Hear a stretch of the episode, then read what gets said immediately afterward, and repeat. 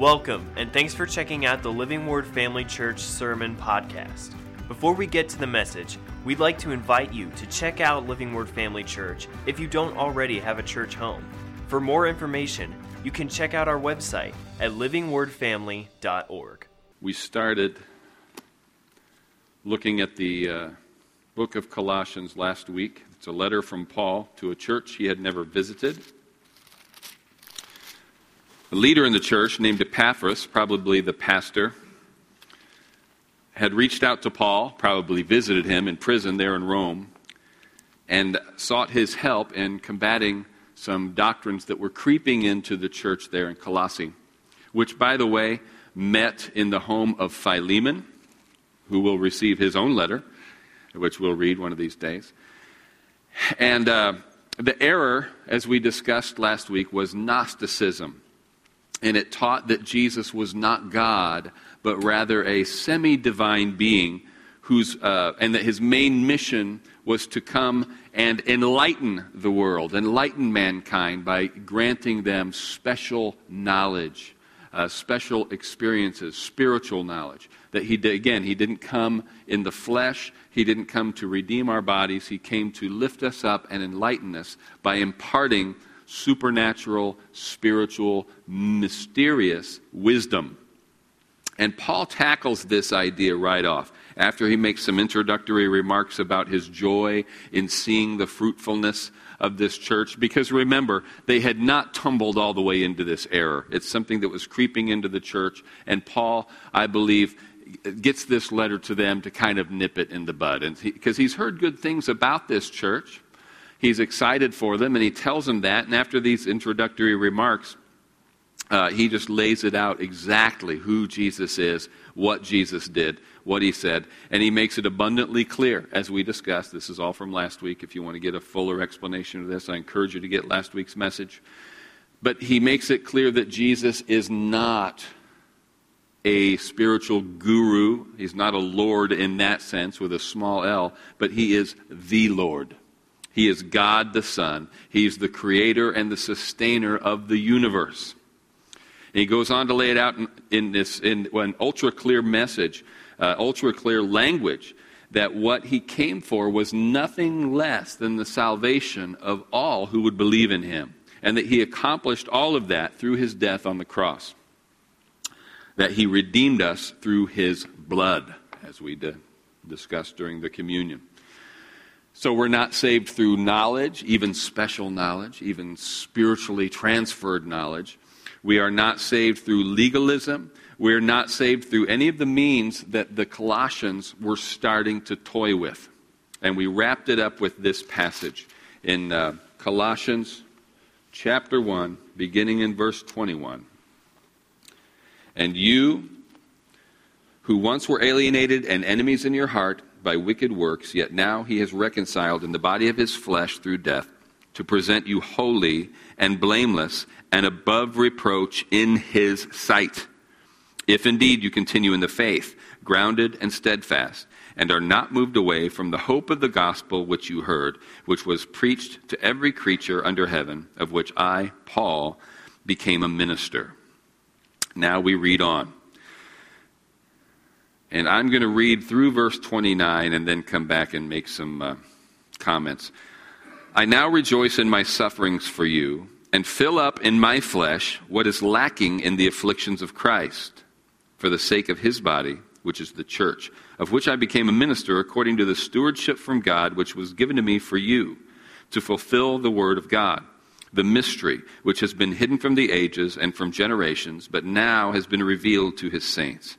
To them, God willed to make known what are the riches of the glory of this mystery among the Gentiles, which is Christ in you, the hope of glory. Him we preach, warning every man and teaching every man in all wisdom, that we may present every man perfect in Christ Jesus. To this end, I also labor, striving according to his working, which works in me mightily. Now, the first verse in this passage is probably the trickiest thing we're going to have to contend with today, maybe in this whole letter, because look at what it says there again. I now rejoice in my sufferings for you, and fill up in my flesh what is lacking in the afflictions of Christ, for the sake of his body, which is the church. So let me ask you this. What was lacking in the afflictions of Christ? Because I'll tell you what, you read this verse, and the first thing that pops to my mind is, wait a second, uh, is Paul saying he's got to add something to what Jesus did, that what Jesus did wasn't, was, wasn't enough? And it brings to my mind whole doctrines like the doctrine of purgatory and indulgences, things that the whole Reformation happened because of. Uh, this idea, for those of you who didn't come from that background, or, you know, it's not something we talk about here, obviously, the idea of purgatory is like it's a temporary hell. They, those who preach this doctrine, and of course we're mostly talking about Roman Catholics, I'm, the purpose of this part of the message is not to bash them. I know some Catholics who I believe are genuinely saved. I struggle with some of their doctrines, obviously. But one of the things that they believe is uh, that Jesus did accomplish what needed to be accomplished at the cross, and we receive that, and then from that moment we are little by little saved, that there are uh, uh, ceremonies and uh, means of grace that, that basically get us more and more saved, and I'm, and, and I'm not doing a very good job of explaining this, but I don't come from that background. But the whole idea is that none of us quite get there. Despite the sacraments, despite everything else, we're not perfect. And so we still need to be purged of what sin remains in us after we die. So the better we are, the more uh, sacred and sanctified we become here, the less time we spend getting that sin burned out of us after we die. But then once we have been purged, where the name purgatory comes from, then we are fit for heaven. And of course, this is offensive to those of us who embrace the gospel of grace, which says that Jesus Christ finished it. He completed it. He paid the entire price, and there's nothing I can add to it. I can't add to what he did on the cross. I can't add to it with my service. I can't add to it with my punishment. Same with the indulgences. I can't buy any of this back. It's either completely done or it's not, and I believe it is. Paul believed it was. It reminds me also of a conversation, and forgive me, those of you who've heard it a half a dozen times, try to hear this story with the ears of somebody who's never heard it before. I'll, I'll give you a short version of it. But I had, uh, for a number of weeks, a really nice guy come to my house uh, on every Saturday for probably ten weeks, who was a Jehovah's Witness. And we would spend an hour or so talking and discussing and kind of arguing. I mean, he knew I didn't agree, but he was very respectful. But I still remember the first meeting we had, and he was laying the groundwork for our future conversations. And I think he was trying to intimidate me, because he told me he had studied this book, he had read it, talking about the Bible, so many times. For thirty-five years, he had dedicated himself to learning this Bible. So he knew what it said. Therefore, he knew what was wrong with the churches in America, because they were preaching certain doctrines that weren't in the Bible, and we kind of kicked it off from there. But then once we got to talking about Jesus, still in our first conversation, he said, I asked him, I said, well, what was the purpose? What did Jesus come for? And he said, uh, well, uh, I, I said, what's once once we accept this doctrine, I said, I guess what I said, what's our mission? What are we supposed to be doing? What's our purpose in life? And he said, well, our whole purpose is to finish the work that Jesus started. Now, and I wanted clarification. I didn't want to jump on that immediately, because I kind of understand what he's saying. He did give us a mission. You know, go do the works that I do, and greater works, all right? Do the things that you did when you were with me. Do the things I've commanded you to do. But to phrase it like that, to finish the work that Jesus started, I said, well, let's make sure we're talking about the same thing, because I believe we have a mission. But if you're going to phrase it like that, what did Jesus mean when he said, it is finished? What did Jesus mean when he said, it is finished? And his response was, I'm not aware that Jesus ever said that. Which shocked me, because he had made this big case about how much he had read of the Bible. And how could you not know Jesus said that? I mean, let's have a discussion about what he meant. What is finished? Okay, but to start with, I don't think Jesus said that. Well, then we're kind of I'll start in two separate places. Anyway, he did say that, right? And it is finished was an announcement of the cancellation of our of our sin debt. His work was done. He finished what he came to do. We don't pick it up then and say, well, Jesus started the salvation process. Now we got to finish it by, by walking toward and eventually into sinless perfection. That's not how it works. All right? So, uh, this idea that more has to be done, and Paul saying, uh, I'm filling up what is lacking in the afflictions of Christ with my suffering. What does he mean by that? Because it can't be in order to complete the work of redemption. Paul, more than anybody, makes the case that that can't be done. So what do you make of this statement? And I believe he means nothing more or less than this, that he, is, that he knows that suffering is a part of his life as a Christian and as a minister. He knows that he's going to have to endure some things. Jesus told his disciples that they would suffer, that they'd be persecuted, that they'd be hated. And Paul's saying, you know what? I have suffered. Jesus told Paul himself, I'm going to show you what things you're going to suffer for my name's sake. And Paul's saying, I have suffered. But I haven't suffered like Christ suffered. I'm not claiming that my sufferings add up to what Jesus did. And I'm willing to go all the way. There's a gap between what I've suffered and what Jesus suffered. And I'm willing to suffer more. Even if it costs me my life, like it did Jesus, I'm willing to go that far. I will suffer the loss of everything if that's what it takes to finish my race. He's not talking about Jesus didn't do enough for you with his suffering, so I'm going to add to that with my suffering. He's simply saying, I love you guys. I'm not just writing you a letter just to say, hey, I'm invested in you. Even though I've never met you, you are an outgrowth of my ministry. Epaphras was converted under Paul's ministry in Ephesus. And then Epaphras goes and starts this church in Colossae. And then Epaphras comes and says, hey, I think we're getting into some stuff that's bad here. Can you help us? And Paul says, man, I am willing to go to great lengths. I'm in prison now, and I'm going to dedicate this time to you. I am with you in spirit. I'm watching you. I want to get these reports. I love you guys, and I am willing to suffer even more because that's how much I love you. Do you see the big difference here? He's not saying, I am going to finish the redemptive work of Christ in you. Simply saying, I am willing to suffer even more than I've already suffered because Jesus is my example. All right. And we read on. Uh, so, he's saying he's willing to do that for Jesus. He's willing to do it for them. And then we come to something really beautiful here. When he says in verse twenty-five, let's finish verse twenty-four again there. For, for the sake of his body, which is the church, of which I became a minister, according to the stewardship from God, which was given to me for you, to fulfill the word of God. Look back if you want, uh, or you can just listen as I read it, in Ephesians chapter four. And we're going to read, starting re- reading in verse eight, uh, where it says, therefore he says, when he ascended on high, he led captivity captive and gave gifts to men. Then we'll skip the parentheses part and pick it up in verse eleven.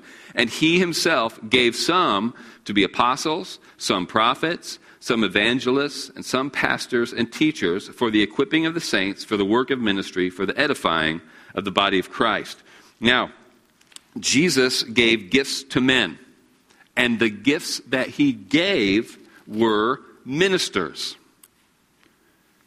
We talked about this when we were back in Ephesians. But I remind you, God did not give me the gift of being a pastor. He made me a pastor so that he could give me to you. I love saying that.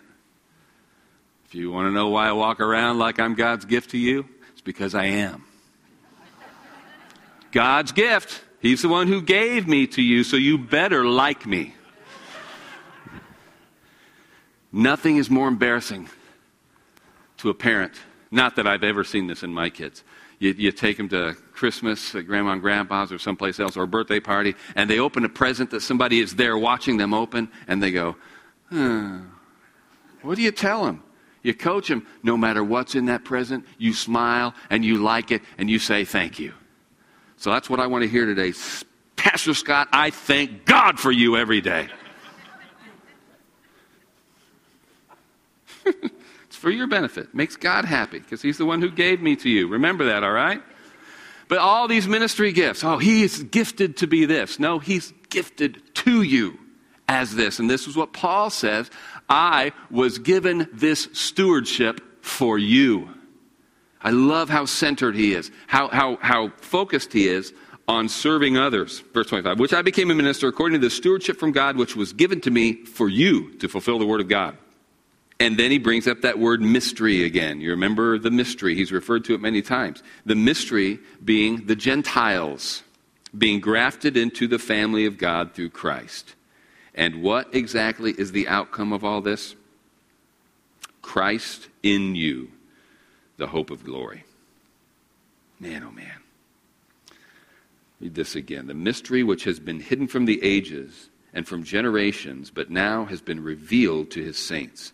To them, God willed to make known what are the riches of the glory of this mystery among the Gentiles, which is Christ in you, the hope of glory.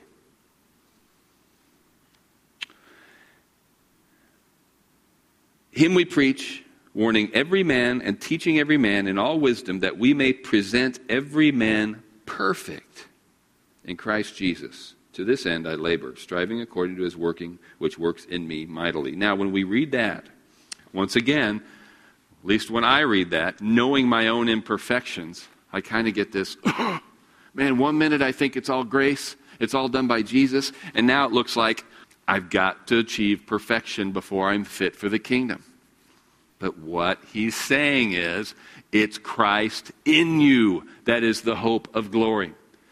You are already in God's eyes. He uses that term right there, in the sight of God. There is perfection. Why? Because you are in Christ. Do we need perfection to be in the presence of God? Yes. Oh, no. No, we've got it. Where? I'm not perfect. You're not per- perfect. You know where it's perfect? In Christ, and only in Christ. In Christ alone. That's where our hope is. Jesus is perfect. We are in Jesus. So God can see us as perfect. This really is the center of the gospel message, isn't it?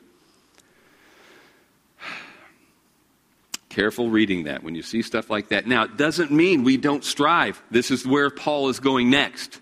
He doesn't say, since you're in Christ and he's your only hope, it doesn't matter what you do. It's absolutely not what he's saying. We absolutely do owe God everything, and we should strive to please him, for his sake, because we love him, but also for the sake of the world that needs to see the difference in us. We just need to keep it separate. Nothing we do adds to our salvation. Right? All right.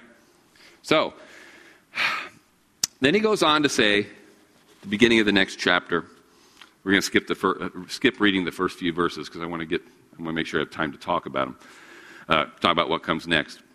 But what he goes on to say is uh, how he agonizes over them. He's thinking about them. He's, he's, he's kind of reaffirming his connection with them, even though he hasn't been there. He talks about them and the Laodiceans, another church he hasn't visited yet, but is also another outgrowth of his ministry. And many other believers he hasn't met. He's aware that many of these churches, maybe all of them, are outgrowths of his ministry. Like Epaphras went and took the word he received from Paul, took it back to Colossae, started a church. Many others had done the same thing. And he tells them that he holds them close to his heart, that God's revealing things to him, that he's, he's there in spirit, and he rejoices with them. But he also warns them here. Pick it up in verse eight of chapter two, where he says, "Beware, lest anyone cheat you through philosophy and empty deceit, according to the tradition of men, according to the basic principles of the world, and not according to Christ. For in him dwells all the fullness of the Godhead bodily, and you are complete in him, who is the head of all principality and power." Just drops that there, uh, warning them of fruitless philosophy. And this, again, this is where they were headed. People coming in, not with praises to the finished work of Jesus Christ, not with challenges to uh, to um, do like Paul was doing and uh, enjoy and rejoice in the fellowship of his sufferings, but to come in with this fresh these fresh philosophies and talk about being enlightened and talk about your body doesn't matter. And we remember, as we talked about last week, what that actually led to was sexual immorality, because they believed it didn't matter what their bodies did. Their bodies were going to burn no matter what. Their bodies couldn't be redeemed. Their bodies were evil. It's just spiritual. So let's concentrate when we're together. We'll talk about spiritual knowledge. And then they would get over into some other stuff, which we're going to talk about next. But he's saying these philosophies that you find so liberating and enlightening, you're actually being cheated out of your inheritance if you embrace them. All right? Remember, what counts is what is in him. Now, the next thing he, hit, he uh, hits is uh, beginning in verse eleven. In him, you also you were also circumcised with the circumcision made without hands, by putting off the body of the sins of the flesh, by circumcision of Christ, buried with him in baptism, in which you were also raised with him through faith in the working of God, who raised him from the dead. And you, being dead in your trespasses and the uncircumcision of your flesh, he has made alive together with him, having forgiven you all trespasses, having wiped out the handwriting of requirements that was against us, which was contra- contrary to us, and he has taken it out of the way, having nailed it to the cross. Wow. Having disarmed principalities and powers, he made a public spectacle of them, triumphing over them in it. Now, so he nails down the, the spiritual truth there. He has finished all of this, nailed, nailed it to the cross. Always remember, Uh, when, when the devil tries to get you under condemnation for your sin, you just remind him that your sin and your sickness and your poverty was left nailed to the cross. All right? All that was laid on Jesus. And then uh, is where it gets kind of interesting. Well, I think it's all interesting, but look what he says next in verse sixteen. Starting in verse sixteen. So, since these things are true, since our salvation is in the finished work of Christ, since you're not going to be saved through this new and fresh philosophy, and since it isn't uh, circumcision, and by extension, what's Paul talking about when he talks about circumcision? He's not just talking about circumcision, but the law, right? We know this from looking at practically every other letter we've read of his. But since it's, since it's all been done through Christ, here's the outcome. Here's one outcome, beginning in verse sixteen. So, let no one judge you in food or in drink or in regarding a festival or a new moon or Sabbaths, which are a shadow of things to come, but the substance is of Christ. Let no one cheat you of your reward, taking delight in false humility and worship of angels. We will talk about that specifically, but not today. Intruding into those things which he has not seen, vainly puffed up by his fleshly mind, and not holding fast to the head, from whom all the body, nourished and knit together by joints and ligaments, grows with the increase that is from God. Therefore, if you died with Christ from the basic principles of the world, why, as though living in the world, do you subject yourselves to regulations? Do not touch, do not taste, do not handle, which all concerning, which all concern things which perish with the using, according to the commandments and doctrines of men. These things indeed have an appearance of wisdom in self-imposed reg- uh, religion, false humility, and neglect of the body, but are of no value against the indulgence of the flesh. Now, this is heavy stuff. So let's think about what he's saying and what he's not saying. Going back to what we read in Romans, what we've read in Corinthians and, and other places, but I know in those two books he hits it pretty directly, and here he hits it again.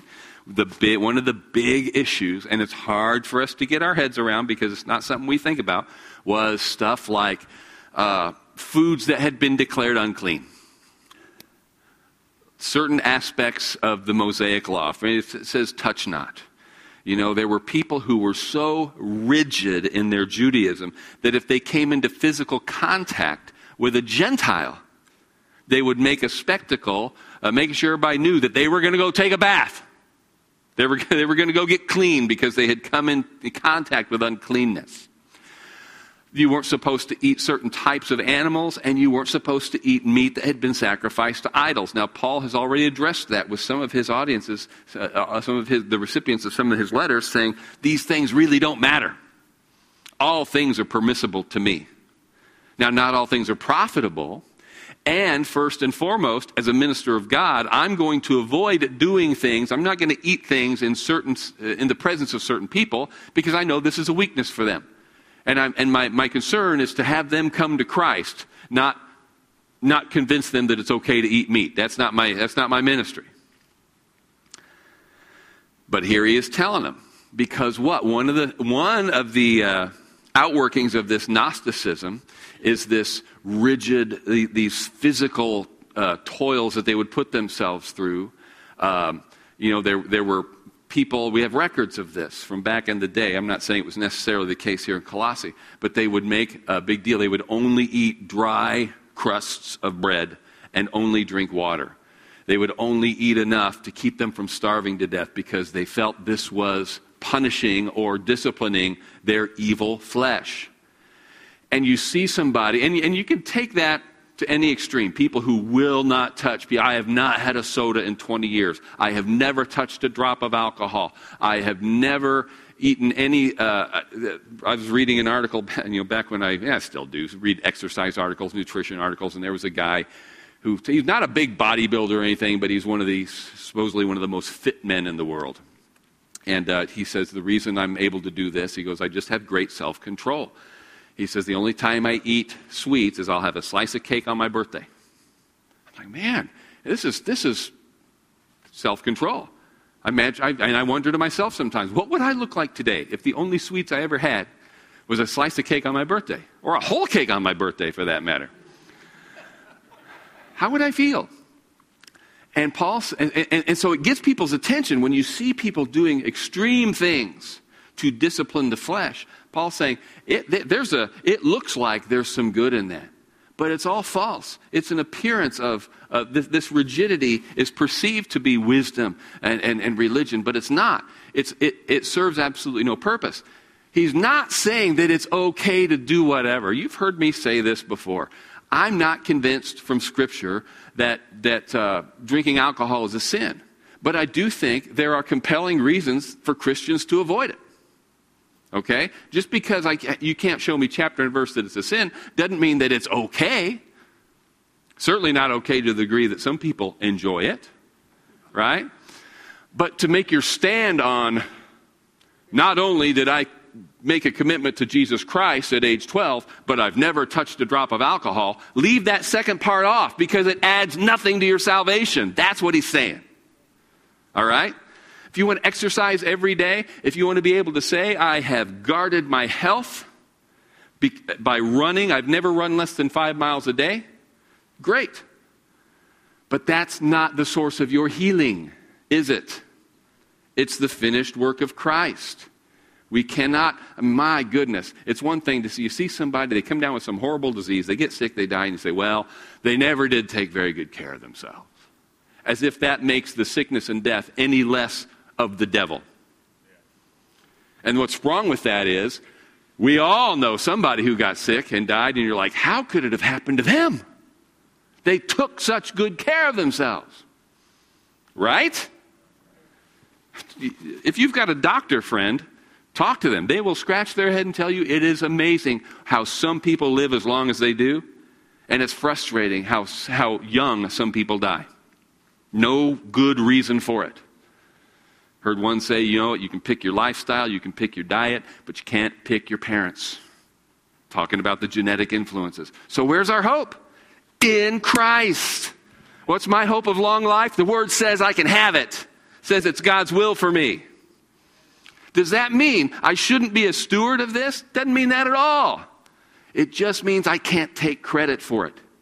I should behave. I should live a certain way. I should dwell on certain things. He's going to tell me what they are here in the next chapter. But those things don't add anything to what Jesus did on the cross. And this is such a, it's a bigger tension than most of us realize day to day.